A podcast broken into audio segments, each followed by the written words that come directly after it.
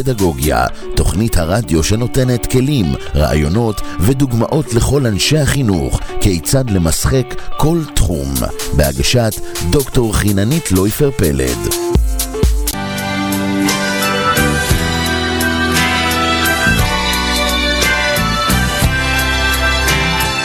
אתם מאזינים לתוכנית מפגשים מחוץ לקופסה, בהגשת דוקטור חיננית לויפר פלד.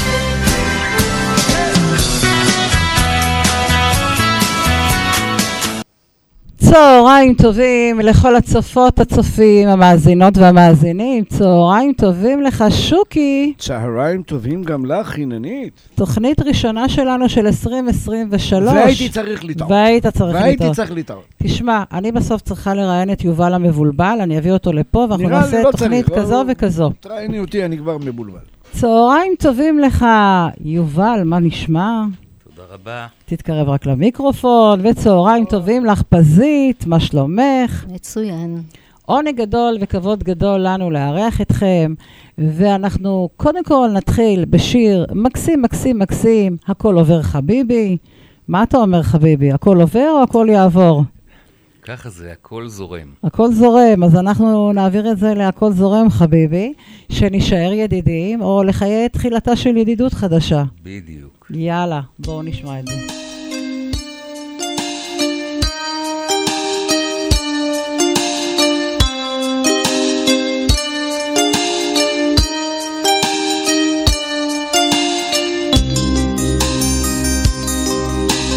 איך זה ששוב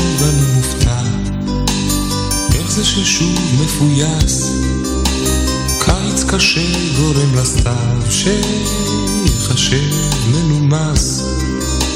סתיו שנולד כאן מנשק את האזור המסובך ומעניק אורכה של יופי לעולם מסוכסך. מה שחי בי ונושם, מבקש על כן לחדש את מלאי החסד טרם יתרוקן. מה שחי בי ונושם, מבקש על כן לחדש את מלאי החסד טרם יתרוקן. טרם יתרוקן. הנה גופי המתהלך על אדמה ישישה, שכמובן אינה מודעת לספק או בושה. כל מאורע תמיד חוזר אל אנשים ונשים, בין הזרועות של ההיסטוריה גורלות מתלחשים. מה שחי בי ונושם, מבקש על כן, לחדש את מלאי החסד, טרם יתרוקן. מה שחי בי ונושם, מבקש על כן, לחדש את מלאי החסד, טרם יתרוקן.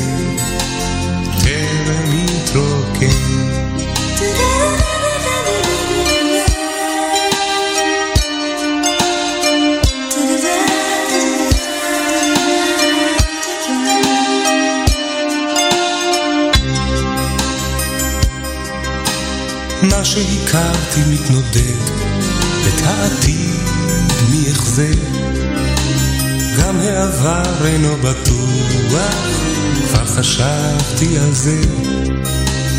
מה שחשוב לי במיוחד, שנישאר ידידים, שתסתכלי לי בעיניים, גם אחרי החגים.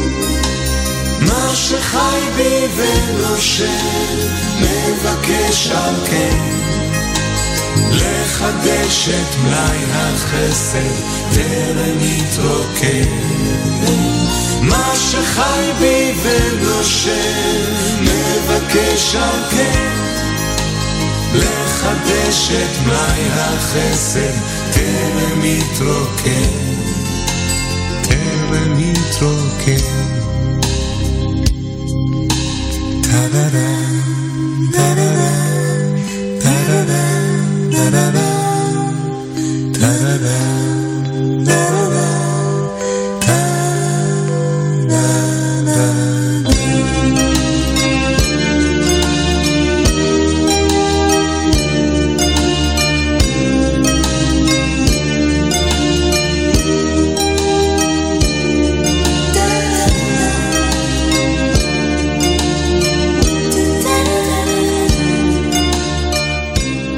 עכשיו בשידור חי, נפגשים מחוץ לקופסה, בהגשת דוקטור חיננית לויפר פלד.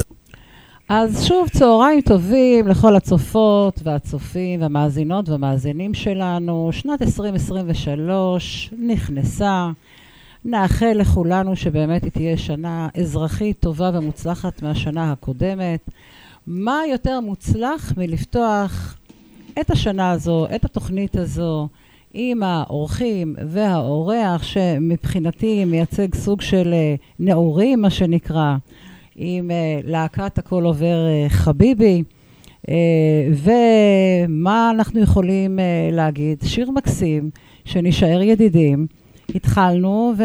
ושזאת תהיה ידידות טובה ו... ואמיצה לעד.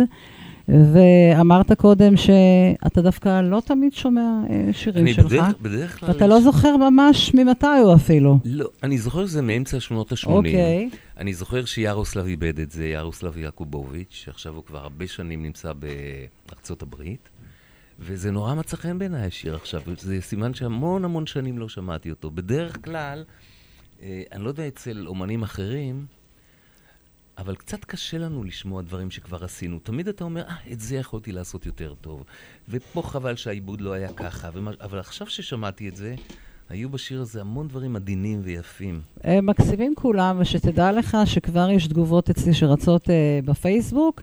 אה, אחת מהן של אה, אה, בת דוד אה, אה, של אמי זכרה לברכה, אה, רותי מראש פינה, שבדיוק קודם דיברנו עליה. אה, שאומרת שגם הפעם בחרתי הכי טוב, ויובל דור הופיע באחד הבקרים לגמלאי הסתדרות המורים, נכון. במארג מבואות חרמון. היה זה בוקר בעל משמעויות עמוקות רבות. אז קודם כל, נשיקות לצפון, והנה יובל פה, וזוכר גם את המפגש הזה. אה, ואני חושבת שכל השירים שלכם היו שירים מדהימים. וכששיר הוא כל כך טוב וכל כך מוצלח, אפשר לשמוע אותו גם אחרי 20 ו-30 שנה, ולראות כמה הוא עדיין אה, רלוונטי. יותר מזה, את יודעת שיש שירים שהם... כשמוציאים אותם לרדיו הם כמעט לא מושמעים. אבל אם יש בשיר הזה משהו, אז פתאום אחרי, יכול להיות אחרי 20 שנה, פתאום כששומעים אותו הוא עדיין מחזיק. ולפעמים דווקא דברים שהיו כאילו להיטים כעבור איזשהו זמן, אני בדרך כלל נוטה להגיד ששיר טוב הוא כמו עץ שנושא פירות כל שנה. זה לא רק פרח של רגע, הוא נראה צבעוני ומריח אפילו טוב, אבל כעבור זמן הוא נובל. אז uh, אני מקווה שכמה שירים שיצרנו, הם ככה יוכלו לזכות לעדנה גם בשנים אחרות, כי המוזיקה מאוד השתנתה, מאוד מאוד מאוד.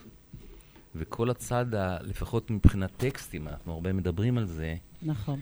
אז הטקסטים שאנחנו שומעים היום, הם די מכווצים אותי, נכון?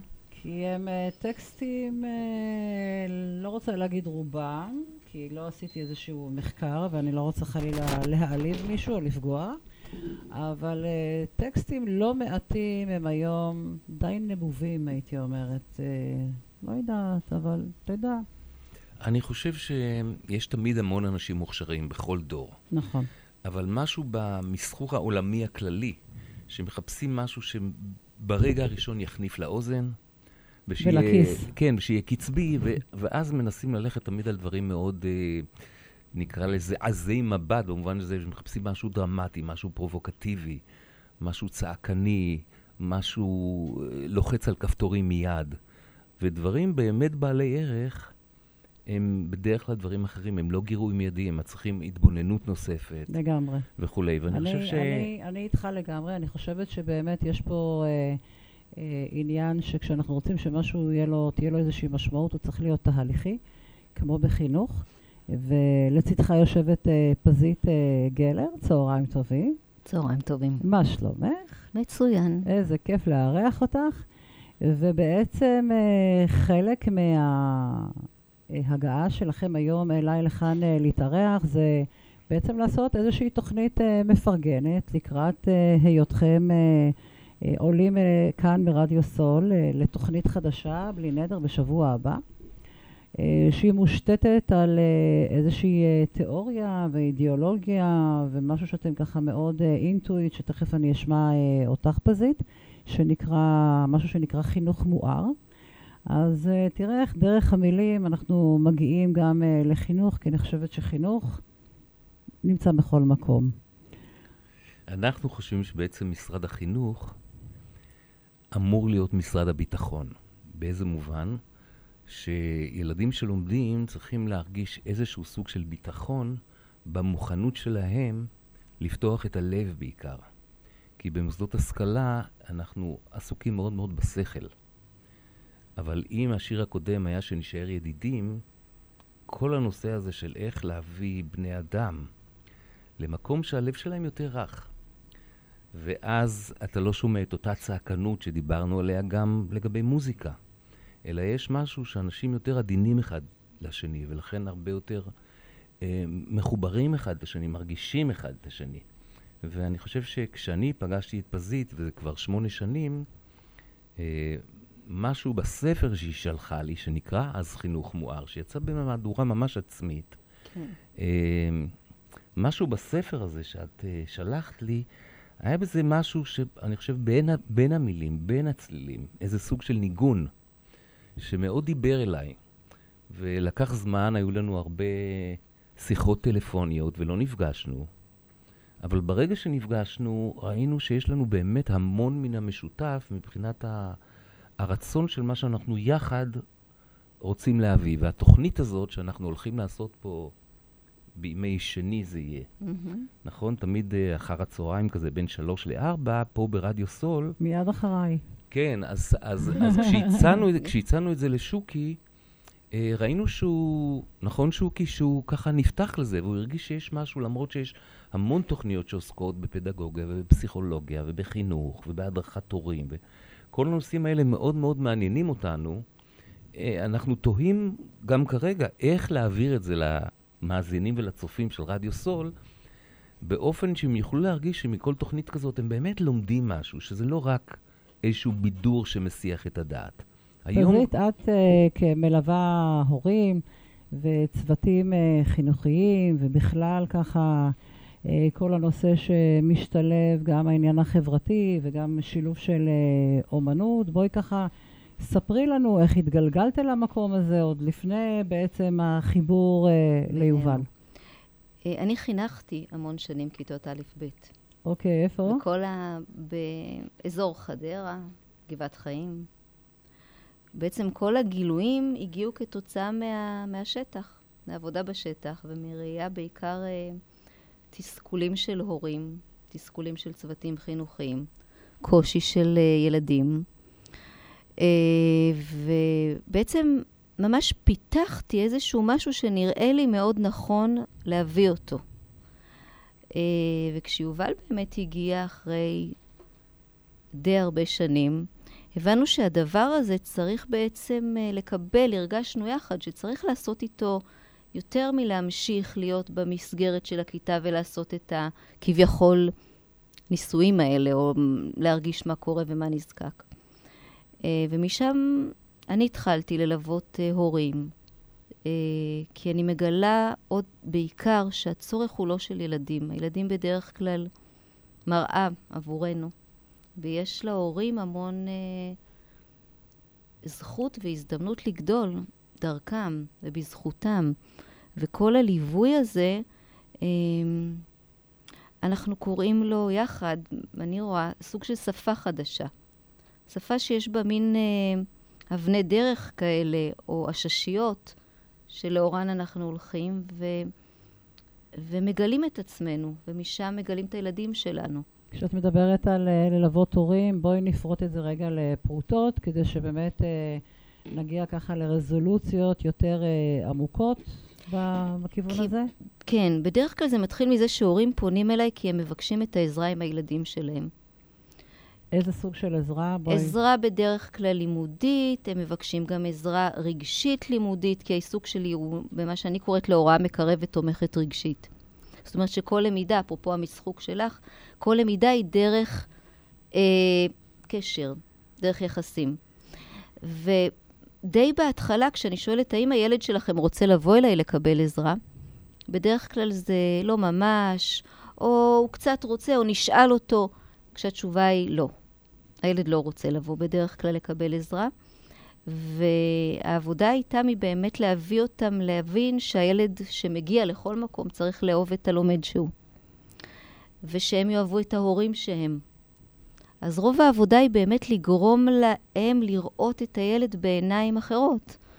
לא, יודעת, עם השנים, אני ראיתי, כי גם אני הרי בתוך מערכת החינוך, איזה רבע שעה, אה, שהמון פעמים כשהורים מגיעים, קודם כל מה שמהדהד להם, אפילו עצם ההגעה והכניסה לבית הספר ברמה הפיזית, מהדהד להם המקום שהם היו כילדים. נכון.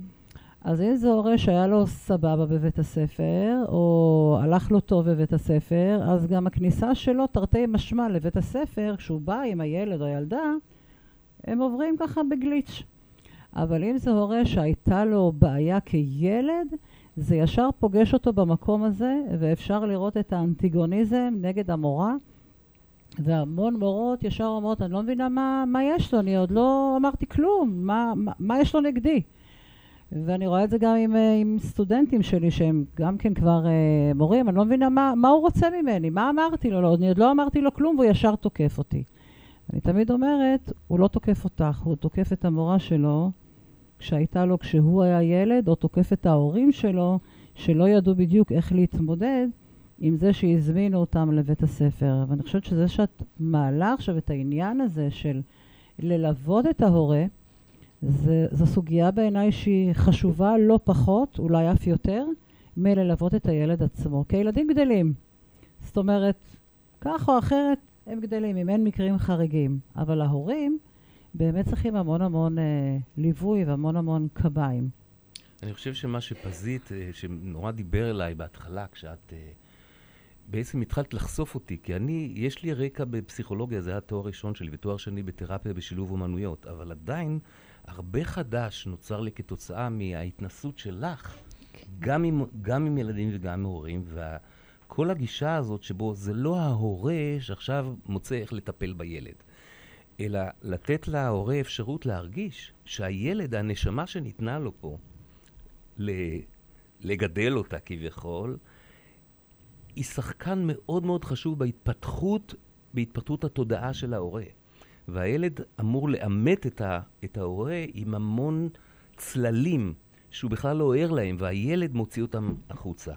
אז לכן השם הזה, חינוך מואר, במובן של לשים איזה זרקור לאותו חלק שהוא עמום, או מטושטש, או קצת מעוות, או וירוסים, כי את מדברת על מנגנון של השלכה, שההורה אפילו לא מודע לזה, כמה הוא משליך דברים אישיים שלו נכון. על מה שקורה בחוץ, וזה כמובן מנגנון של אי שפיות, כי זה לא קשור למציאות. זה משהו עברי שמשתלט עליו. אז אני חושב שהיכולת שלך לאיך לדבר עם ההורים, זה בעצם לגרום להם לדבר את עצמם. אחת ההששיות שלנו היא רק על עצמי לספר ידעתי, לאור כל מה שאת אמרת קודם. בעצם ברגע שהמורה, ההורה יודע שזה, הוא מגלה את זה בעצמו, זה קשור אליי. אז עצם היכולת להיות בגילוי לב מוחלט, ביושרה, עם עצמו, איתי, להגיד, להרגיש נוח להגיד את המקום, את יודעת, זה פוגש אותי במקום הזה. וזה לא ממקום של לשפוט אותך, זה ממקום שאתה תספר מה עבר עליך, וכשהילד שלך ישמע אותך, זה לא שאתה אומר, אתה לא בסדר, אני פשוט לא פירקתי את זה בכלל, לא נגעתי בזה מעולם. וכאן נכנסת גם סקרנות. כי ברגע שהורה בא ממקום כזה, הוא, הוא, הילד שומע כבר אבא סקרן, אבא שרוצה לשתף, לא אבא שבא לבקר אותו על מה לא בסדר איתו. אז זה, זה הדינמיקה הופכת להיות אחרת לגמרי, ההוויה משתנה. אני לגמרי. ראיתי למשל בצד הזה שהנה, הורה מגיע ליום הורים. הוא הולך לפגוש, והמורים אמורים להגיד לו כל מיני דברים על הילד. עכשיו, אם ההורה הזה מקבל הדרכה, איך לעמוד מול... בסיטואציה. איך לעמוד בסיטואציה, כולל אפילו להיות בחשיפות, להגיד, את יודעת המורה, כשאני נכנס הנה ואני רואה מסגרת של בית ספר, נכון. אני רוצה לספר לך, אותי זה כבר מכניס ללחץ. כי, כי זה מזכיר לי דברים שאני עברתי בתור ילד, או קשיים שהיו לי, קשיי קשב וריכוז, או דברים כאלה. וכשהורה מקבל הדרכה במובן הזה, כן. של להיות חשוף, ולהיות במובן הזה אינטימי, מתדר האמת הזאת, הצד השני של המורה, כבר השיח מתחיל להשתנות. ואז לגמרי. כל מה שיהיה מדובר בילד, ישתנה. אז זה חלק בעצם ממה שאת עושה. כן, אני ממש מצאתי את עצמי מלווה הורים לקראת ישיבות עם צוותים חינוכיים, איך אני באה, מתי אני שותק, מתי אני רק בהקשבה ורושם. כי הנטייה היא בדרך כלל תוקפים אותי, אז אני תוקף חזרה. הם באים להגיד לי כמה הילד שלי קשה לו וכמה עזרות הוא צריך וכמה בית ספר נותן וכמה אני חושב שלא נותנים מספיק. כל המצב המתלהם הזה, אם אנחנו עושים עבודת הכנה לזה, הם מגיעים פשוט כמורים של המנהלים ושל הצוות החינוכי, כי הם למדו שפה שבה אנחנו מדברים דרך העובדות, דרך הרגשות, דרך הצרכים שלי. מה אני מבקש? תמיד להגיע לשלב הבקשה, לעולם לא לצאת מפגישה כשלא ביקשתי. והרבה פעמים ההורה הוא דגם לצוות הניהולי באיך מתנהל שיח, כשזה בעיניי משהו מאוד מאוד אה, חדש. אני לא מכירה הורים שלומדים איך לבוא למפגש עם צוות חינוכי. נכון, אני זה- חושבת שגם יותר מדויק זה גם בעצם לעשות ככה את הלפני, איך יהיה בתוך ואחרי. ואז בעצם מקבלים איזה מין תמיכה מאוד מאוד גדולה ורחבה, ולא רק מה יהיה לך בתוך המפגש, אלא לפני. בוא נדבר, מהם החששות, מהם הפחדים, איך אתה רואה. גם לקחת את המקום הזה לעניין של אה, סימולציות למשל, שזה משהו שהוא מאוד מאוד חשוב. איך השיח שלך יהיה עם הילד שלך לפני. כשתשמע שהמורה אומרת א', ב', ג', ואנחנו לא מדברים כרגע על הדברים הטובים, אוקיי? על הדברים הפחות טובים, מה זה יעשה לך? מה אחר כך, איך תבוא חשבון עם הילד שלך בבית? אה, אחת אני, ה... אני חושב, חיננית, שה... שמה שאני מצאתי מיוחד בשפה הזאת, שבעצם פזית מלמדת, וגם אני מרצה על זה ומדבר על זה ומופיע עם התכנים האלה, זה מתחיל משיחה של ההורה בתוך עצמו. לחלוטין. זה איך ההורה מדבר בתוך עצמו כשהוא מתחיל להרגיש, אוי, אני עומד פה מול הצוות של, אה, לא יודע, משפט. יועצת פודג- פדגוגית וזה, ומה עובר עליי, ואיך אני מדברת בין החלקים שבתוכי, באופן כזה שפותח איזה מרחב של שלום. כי את מכירה את הבדיחה הידועה שכששני ישראלים נפגשים, אחד מהם טועה. זה תמיד ויכוח של מי צודק, אנחנו בית הספר צודקים או אתה, ולמה אתה מתערב, ויכולה להיות מעורבות אבל לא התערבות, ו, וכל הדברים האלה ש... אה, גם הסימולציה שדיברת עליה, בעיניי, במקרה הזה, פשוט אין צורך בה.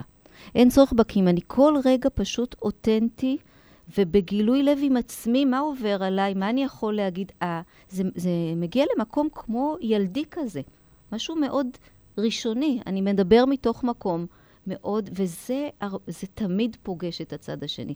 כשהמקום הוא נקי, זה תמיד פוגש את הצד השני.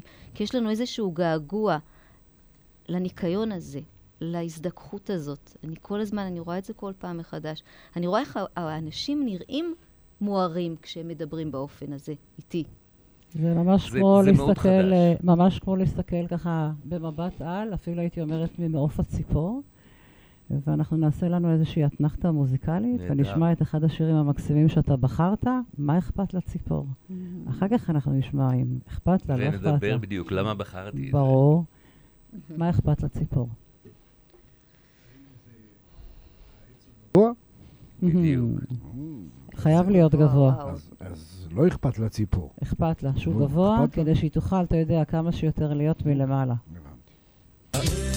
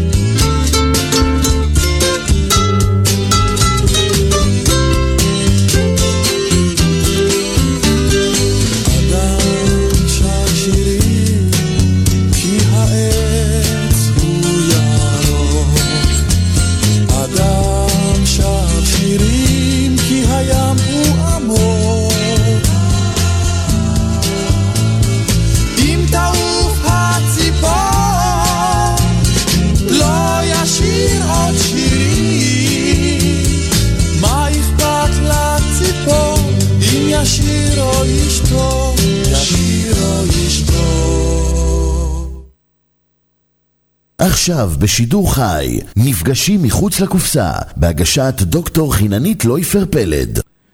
אני אומרת שמעבר לציפורים, אה, נעים תמיד אה, לראות גם מה קורה כאן בשיח של השירה שהיא ברקע, ולאן אה, מתגלגלים ולאן מתעופפים בחלקים כאילו הבלתי פורמליים שהם בין לבין כששומעים. אז קודם כל, מה אכפת לציפור? אני, אני באמת חשבתי שזה, לא רק זה שיר נפלא, זוהר לוי כתב את המנגינה, וזה חנוך לוין אה, כתב באופן כל כך מרוכז את כל העניין הזה של אכפתיות. את כל העניין שבעולם כביכול הפיזי, אז לעץ לא אכפת מהציפור, לכל אחד בעצם. אבל מה שמאפיין את האדם, זה בדיוק הצד הזה של האפשרות להיות באמת באכפת. וכמה כשהציפור עפה, כביכול ציפור הנפש, אז הבן אדם מפסיק לכתוב שירים. אז אה, זה דווקא מעניין שעכשיו אה, הבן של אה, פזית, שקוראים לו סול, אפרופו רדיו סול שאנחנו כן. נמצאים בו, היה ילד שכאילו אהב מאוד מוזיקה, אבל לא התעסק בזה. והנה עכשיו, דווקא בזכות הקורונה, מדהים. אפרופו מה שדיברנו. הוא לקח גיטרה, כי הוא ראה אותי גם עם גיטרה, והוא לומד לגמרי לבד. הוא לוקח היום את היוטיוב, והוא מוציא סולו כל כך כמו הסולו פה, בשיר הזה, שהיה של יצחק קלפטר, שהיה איתי בצבא, בצוות, בצוות הוואי שהיינו של תותחנים, אחר כך הוא עזב את זה. הוא לוקח סולו שאני לא יודע לנגן על גיטרה, ואני מנגן כבר אה, 50 שנה, והוא לוקח והוא לומד לנגן את זה. אז לילדים של היום, אם הם באים מאכפת שלהם, לא בגלל שמישהו אמר להם, אתה צריך עכשיו ללמוד את זה, נכון. אלא הם באמת זזו מבפנים. אוהבים את הלומד שהם. בדיוק, הם אוהבים את הלומד שלהם. אז הוא מסוגל שעות לשבת וללמוד ולהגיע להישגים עצומים. זה אם הוא לא במוסד ששוקי אמר קודם, וזה- אם הוא לא מאושפז כן. באיזה, מוס, באיזה תיכון או בית ספר, שכל הזמן נותנים לו הוראות, ולא בודקים איתו, מה שפזית דיברה קודם על מתאים באנגלית- לך. באנגלית זה נשמע יותר טוב, relationship based learning. זאת אומרת, הלימוד הוא כל הזמן, הבסיס הוא האם יש קשר בינינו או אין קשר. אז כמו אתה, שאמרת, אתה גם באמת כן, יצאת כן, עם כן. תוכנית לפני שנים רבות, למעלה מ-20 שנים, כמו שאני uh, זוכרת, ובאופן אישי הזמנתי אותך כמה וכמה פעמים uh, לקצרין, uh, עם התוכנית הנהדרת שלך, אומנות ושמת תקשורת, ואני באמת חושבת שצריך להיות אמן בנושא הזה של התקשורת, כי או שזה יוצר קשר, או שזה מכניס אותנו לפלונטר. וכשזה מכניס אותנו לפלונטר, מספיק שניקח את המילה קשר ונעשה סיכול, אז זה שקר. זאת אומרת שכל מערכת היחסים היא שקרית. אבל ברגע שהכל מושתת באמת על אמת ועל בדיקה ועל חינוך ועל ערכים, זה באמת לוקח אותנו למקום הזה של הקשר ושל התקשורת הטובה. ואני בטוחה שיש לך ככה איזה משהו פיקנטי לספר לנו מאחד מהמופעים. קודם דיברנו בחוץ, אמרת לי, איזה תוכנית הכי... ומה את זוכרת? אז ככה, בהתקלה אני שואלת, יש איזשהו משהו פיקנטי שאתה זוכר, שריגש אותך מאוד באחד המופעים האלה של אומנות ושמת תקשורת? אני לא יודע אם זה בדיוק פיקנטי, אבל אני, זה עניין אותי שעכשיו למשל השתמשת בסיכול האותיות הזה של קשר ושקר, אוקיי.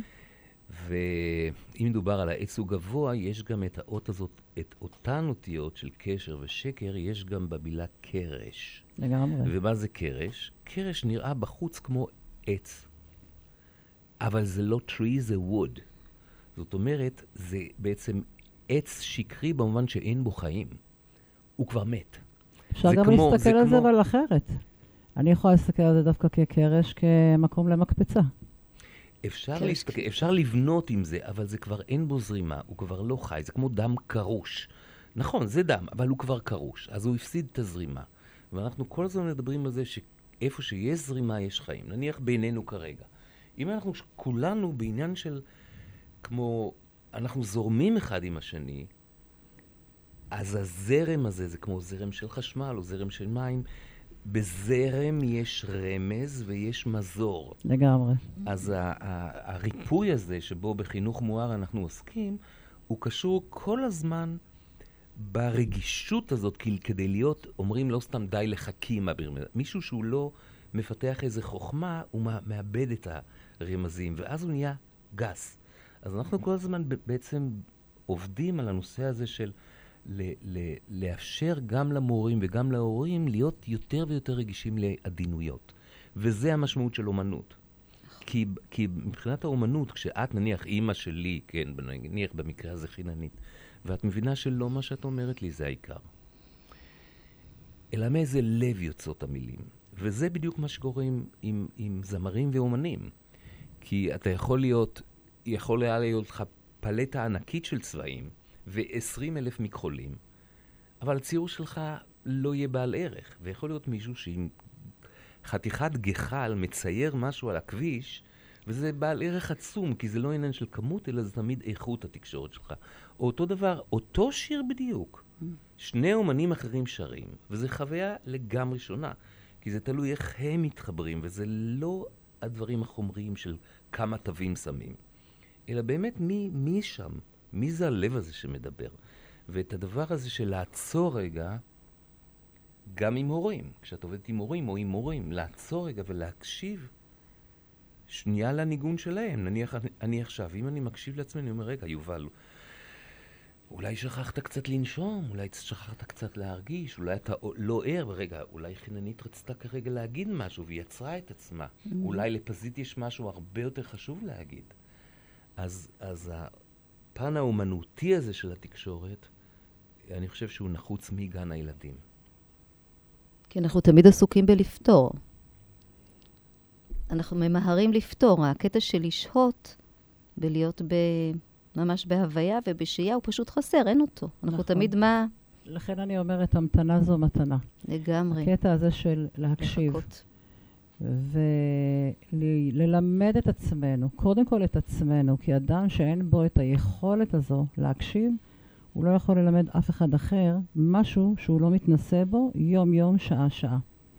אז באמת המקום הזה של ההקשבה, ההקשבה האמיתית, זה איפה המקום הזה שאני נכנסת פנימה אל עצמי, עושה עם עצמי איזשהו תהליך, ויוצאת החוצה. ולצאת החוצה לא כמו שנכנסתי, כי אם אצא אותו דבר, לא היה שם שום כלום. ואז מהמקום הזה אפשר באמת להוביל הלאה לאיזשהו שיח ולאיזושהי הבניה של תהליך איך באמת מקשיבים. מהי הקשבה? מתי אפילו, את יודעת, בפעם האחרונה עצמתם את העיניים והקשבתם אפילו לציוץ הציפורים שבחוץ, אפרופו הציפור. מתי הקשבתם לאיזשהו חבר שלכם שדיבר, והוא לא דיבר דווקא אליכם, הוא דיבר עם מישהו אחר. מתי הקשבתם? לא במקום חטטני, אלא במקום אמיתי. מתי הקשבתם למישהו, ואז באמת יכולתם לתת איזשהו ביטוי ולהתייחס אליו, ולהעמיק את הקשר, וליצור איזושהי תקשורת. משהו שהוא יהיה באמת ככה בהרמוניה. זה זורק אותי, אתם לא תאמינו לאן. אפרופו, דרך אגב, זה על שדיברת על הקשבה השנייה. לפעמים הדבר הכי משמעותי בעיניי זה לעצור ולהגיד מתי קשה לי להקשיב. נכון. מתי אני לא מצליח. זה, זה נכון. אלה המקומות שבהם יש, יש את ה... רעש. ושם גם יש חיבור מאוד גדול לצד השני, כי אני מדבר על מקומות שבהם דווקא לא מצליח לי. נכון, אני. חושב ש- שאם מורה או גננת יכולה להתחיל, לתת את הדוגמה הזאת, להיות המופת שאומר, אתם יודעים, את, יודע- אתם יודעים ילדים, עכשיו קשה לי להקשיב. והילד לומד גם להגיד, גם להורים שלו. איזה פוסט שכתבתי על שלו. זה, אני, הקשבות אני מתוקות. קשה לי עכשיו להרגיז, אני קשה לך- לי לא להסתיר את זה, לא להעמיד פנים. אני אגיד לך למה אני מחייכת. כשהילדים שלי היו קטנים, אז אתה יודע, יש לילדים אה, נטייה לבוא, ואנחנו נגיד, אנחנו עסוקות, מטבח, לא יודעת מה, וכזה, אמא, אמא, את שומעת? ואני פשוט לימדתי אותם, כל אחד בג- בגילו, בזמנו שלו, רגע, אני לא קשובה. אבל בסך הכל כאילו פה במטבח, מה, את לא, את לא עובדת? והמקום הזה של ללמד ולחנך ולשאול, כדי לא להיות במקום של נעלבתי, את לא, לא הקשבת לי. לשאול אם אני פנויה כרגע בכלל להקשבה. כי לפעמים אנחנו, על פניו, עסוקים במשהו שהוא הכי הכי שטחי, אוקיי? כמו נגיד להדיח כלים, למרות שבעיניי זה לא שטחי בכלל, זה מניע יופי את גלגלי המוח למחשבות ולרעיונות ויצירתיות, כמו עסוקים בבישולים, שזה גם כן מבחינתי לרקוח עוד המון המון דברים אחרים שלא קשורים בכלל בבישול, נכון, וזה באמת לחנך, זה עניין של חינוך. נכון. איפה אתה שם את זה במקום הזה של ללמד את הצד זה השני, משהו... ולהגיד, אני לא קשובה לך, אני עכשיו, את פה, תיתן לי עוד חמש דקות, אני מבטיחה שאני אבוא אליך. למרות שנראה לך שאני כאילו סתם, למרות שמבחינתי אין סתם. אנשים יודעים שאני לא משתמשת בכלל במילה הזאת סתם, אוקיי? כאילו אני רק יושבת רגל על רגל. זה לא אומר שהצד השני יתרגם ויפרש שבכלל פרשנות היא, היא רעה חולה, מה שנקרא, שכשאנחנו רק יושבים, זה אומר שאנחנו לא עסוקים. אנחנו יכולים להיות מאוד מאוד עסוקים, גם אם אנחנו רק יושבים ואפילו הטלפון לא אצלנו ביד. יש חושב- לי משהו, אני, אני פשוט חייבת, כי אני כן. ממש, זה, זה ההקשבה של הילדים שלך. זה הסיפור הנפלא הזה שהילדה באה ואומרת לאמא, אמא, תקשיבי לי, ואמא אומרת, אני מקשיבה. זה ארוך, אבל הסוף הוא, אמא, את לא מקשיבה לי עם העיניים.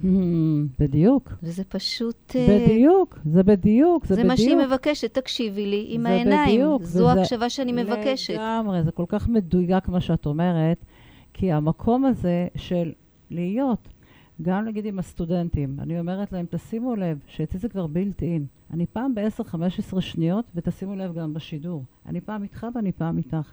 אין דבר כזה בעיניים. שאני אתקע, לגמרי, וזה בא לך טבעי. לגמרי. וואי, זה מקסים. זה, זה כבר כי אני. במחשבה, אין- איך אני מסתכלת, ואם אין, אני אין, זה, וזה אין נורא. דבר כזה, ואני אומרת זה. לסטודנטים, תבדקו אותי. לא קורה שאני שיעור שלם, במישהו אחד. אוי ואבוי, זה הכי מביך צריך שיכול להיות. לתרגל את זה.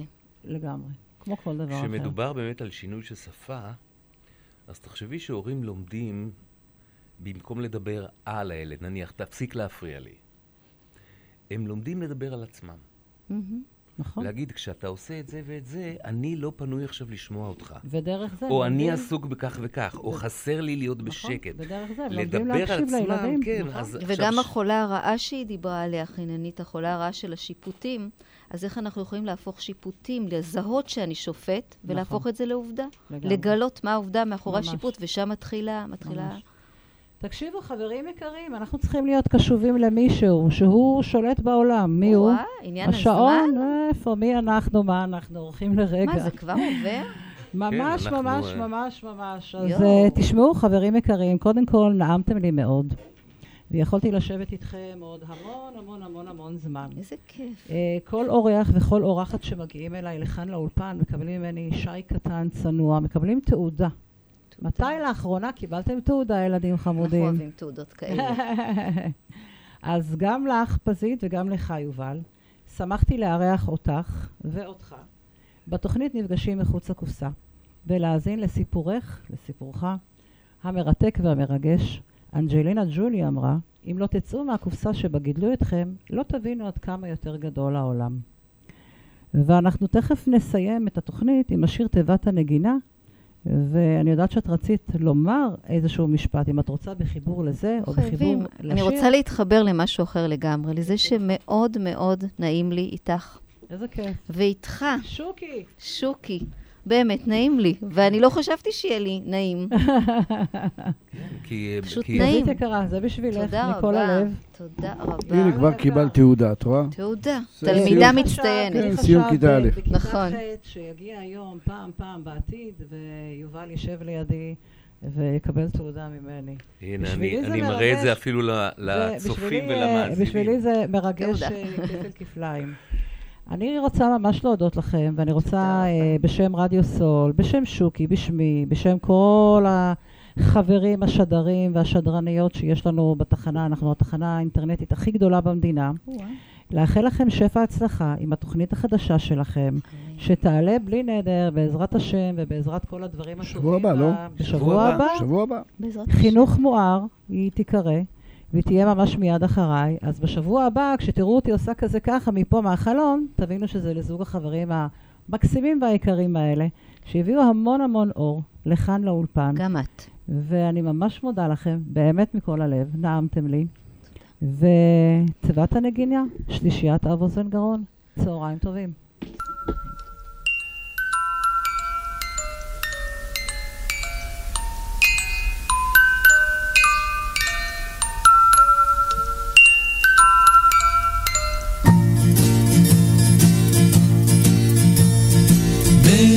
בביתו של סבא יש תיבה קטנה.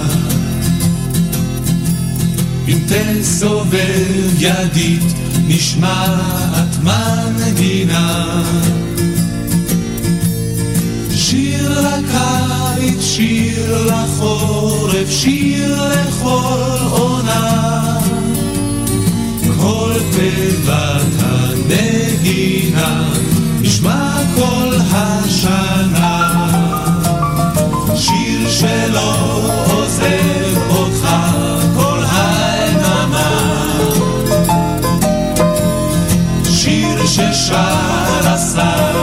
shame.